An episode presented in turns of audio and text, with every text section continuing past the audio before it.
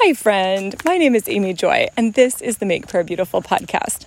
So, I spoke recently about how I enjoy in prayer asking the Lord questions, and then um, if He gives an answer that is a little bit too vague, that then I ask Him again, like, okay, that's great, but what does that mean? And that that's something He delights in. Well, one of my friends asked such a good question. So, she said, do you have any tips or advice for quieting the mind when you ask Jesus these questions to be able to hear his response? Which isn't that such a good question? Oh, I, I loved it. So I do have some thoughts on this because, of course, this is not uh, it's not obvious, right?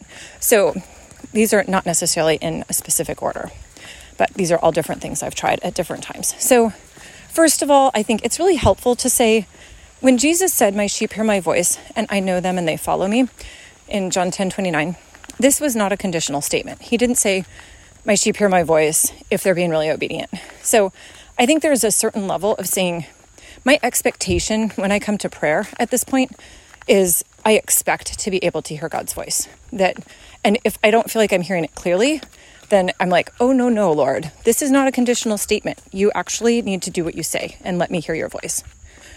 So I also pray a really specific prayer very often because to me, I, I guess I think of.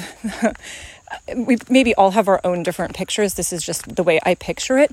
I picture it's almost like a game of um, a telephone where you have your plastic cups and there's like the little line that goes between them, and you can make like a little telephone line like that. Um, I don't know if you ever did that as a child. I'm not going to say they're very good little lines, but in my case, there's not like a string that connects the two. There's actually like a little tube.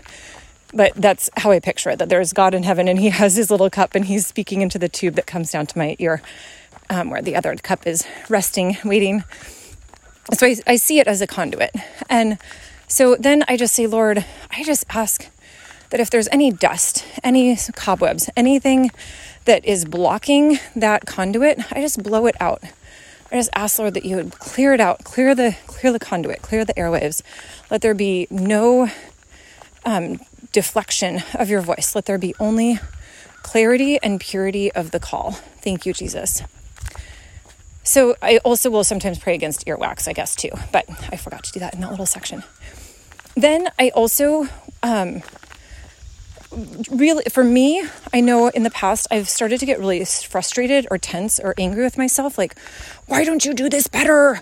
You're such a failure you know just a negative self-talk. So just in case you ever do that i don't think that that's very helpful and i don't think that's what god is doing either. So i think it's much more helpful to say oh it is very uncomfortable as a human a very finite human to be engaged with the god of the universe.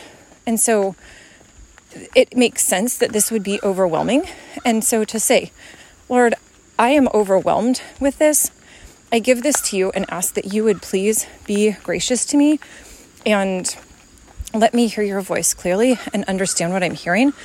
And then just not be frustrated um, with yourself. Have ever so much grace for yourself because that is how the Lord is seeing you as well, that He just sees you with such grace and compassion. So, Okay, that's at least a beginning. So thank you, Jesus, that you delight to let us hear your voice. Amen.